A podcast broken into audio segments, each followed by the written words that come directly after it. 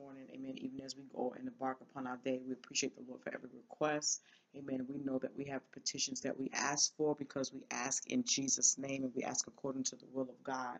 Amen. And so I want to just leave this verse of scripture as you go into your day and as you're trusting God for your relationships, for your families, for your marriages. Amen. And we are believing that every request that God is going to answer, we don't accept anything less because the Bible says that God is able to do exceeding and abundantly above all that we ask or think according to the power that works in us. So I want to read to you Second Corinthians chapter 5. Amen. Um, verses 17 through 21 uh, 2 Corinthians chapter 5, verses 17 through 21. And it says, Therefore, if any man be in Christ, he is a new creature. Old things are passed away. Behold, all things are become new. And all things are of God, who hath reconciled us to himself by Jesus Christ, and hath given to us the ministry of reconciliation, to wit, that God was in Christ, reconciling the world unto himself not imputing their trespasses unto them, and have committed unto us the word of reconciliation. Now then, we are ambassadors for Christ, as though God did beseech you by us. We pray you in Christ's stead, be ye reconciled to God. For he hath made him to be sin for us, who knew no sin, that we might be made the righteousness of God in him. Amen. And I just want to encourage you, even as we look at verse 18 Verse 18 says, And all things are of God, who hath reconciled us to himself by Jesus Christ, and have given to us, each one of us. You don't have to have a title. Amen. When you are born again, you have been he has given to each one of us the ministry of reconciliation. Amen. And this word reconciliation is from the Greek word which means to change from one state or the state of enmity to the state of friendship. Amen. And and one of the things that we have to realize is that we already know that relationships are difficult, relationships are hard. Sometimes there's there are going to be misunderstandings. Sometimes there are going to be difficulties. There are going to be arguments. There are going to be uh, times when people are, are frustrated. You know what I'm saying? We get frustrated with one another. But I want us to be encouraged, amen, to learn how to move from the place of being in enmity or being hostile with one another, amen, and learn how to mend our relationships, amen. First and foremost, you have to take initiative when it comes to mending your relationships. It's not going to get better by itself.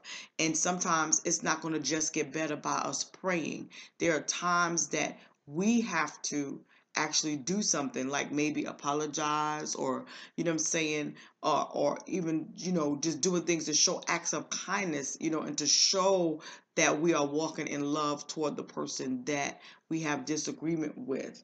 So sometimes we have to take that initiative and we don't always have to wait for somebody else to take that first step. And that's the one thing you have to do as well is humble yourself and be willing to take the initiative. If you're if you're serious about seeing the relationship mended then you have to do your part to see that it has that it gets mended. The scripture tells us plainly in this 18th verse that we have been given this ministry of reconciliation. God has given us a, the ministry to bring people from the place of being in uh, a hostile state toward one another to being in friendship number one with him and also with us with ourselves. So we have to learn how to take initiative to you know i'm saying restore relationships. The other thing is learn how to pardon offenses. When people do us wrong forgiving Hallelujah. That's a hard thing for us to do because we learn how to keep up when people do us wrong. And and it's nothing worse. And the scripture tells us that that that a brother that is offended is harder to win than a defense city. So it's like trying to break into Fort Knox once your brother has been offended or once you have offended your husband you know husbands and wives or brothers and sisters um, you know what i'm saying? Sometimes even parents and children. And so we have to learn how to be forgiving and pardon offenses understanding that we are all flesh understanding that this is part of the ministry that god has given us. Not just a ministry to travel not just a ministry to preach but the ministry of reconciliation Hallelujah.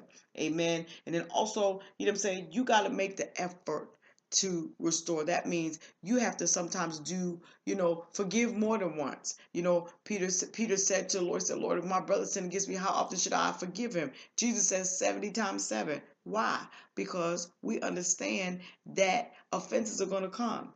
You know, not that you should expect people to fail you, but you should leave room that if it happens, you know how to forgive. You know how to make the effort to restore them. You know how to make the effort to leave the door open so that they will be able, you know what I'm saying, to come back and and and be in your life. Amen. Because we know that we all are not perfect. We all do something wrong. We all sometimes, you know I'm saying, maybe you could be having a bad day or you might be snapping on folks today or whatever the case is you have to do your part to make sure that you make every effort. Don't just quit. Don't just give up and just say you know what? You know we have we have a tendency you know to say to people you know well forget you. I ain't got no time for you. I ain't putting i ain't, I ain't putting up with this. You know what i'm saying? But then you want that relationship to work. So you're to have to make concessions. You're to have to learn how to walk in forgiveness and, and remember that even as God, for Christ's sake, and the scripture tells us that we should forgive others their trespasses, even as God, for Christ's sake, has forgiven us. So that's what really the premises of these particular verses is, is remembering what God did for us. And because of what God did for us, we make room for others. Amen. Understanding that we have been forgiven, so we too learn how to forgive. And I say learn because it's a process. Now, don't use that process as an excuse to hold on to your anger, to hold on to your hurt, to hold on to whatever it is that you're dealing with. Amen. You got to go to God and and and and be honest about your emotions and then you need to take these steps take initiative forgive. You know what i'm saying? Make an effort to restore the relationship and then you need to wait on god and trust him for the outcome. Trust him that what you're praying for what you're what you're you know what i'm saying working toward that it's going to come to pass. Because we have been given this ministry. This is what god has given to you. You may not have opportunity to preach in your church. You may not be preaching anywhere but you have a ministry and it's the ministry of reconciliation. And god wants to be able to use you to reconcile others back to him and for you to be able to reconcile others even back to yourself we have the power and the authority to be able to restore one another back to the place of relationship. Amen. And we need to be able to exercise that authority.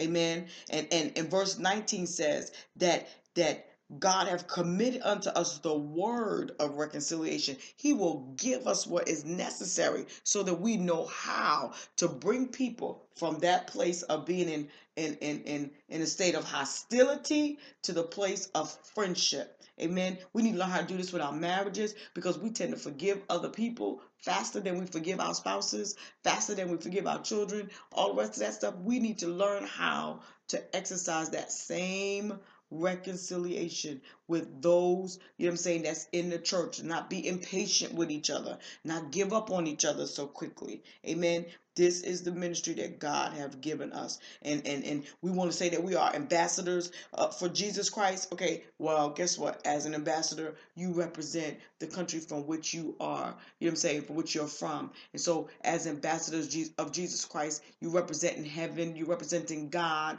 So now we need to learn how to walk as those that represent him. Let's work on our relationships. Let's not give up on each other so quickly. Let's take the initiative. Let's forgive one another. Let's make the effort to restore. And let's wait on God for the outcome, knowing that He's able to do exceeding and abundantly above all that we ask or think, according to the power that's already working in us. God will mend our relationships. Amen. I decree healing over every marriage, over every family, over every every circumstance, every friendship, everything that has been broken. We decree that God will bring healing and deliverance in Jesus' name. Amen. God bless you. I pray you all have a good day today. Amen. And know that God is able. Don't give up on your relationships. Keep pressing that God will bring it to pass in Jesus' name. Amen.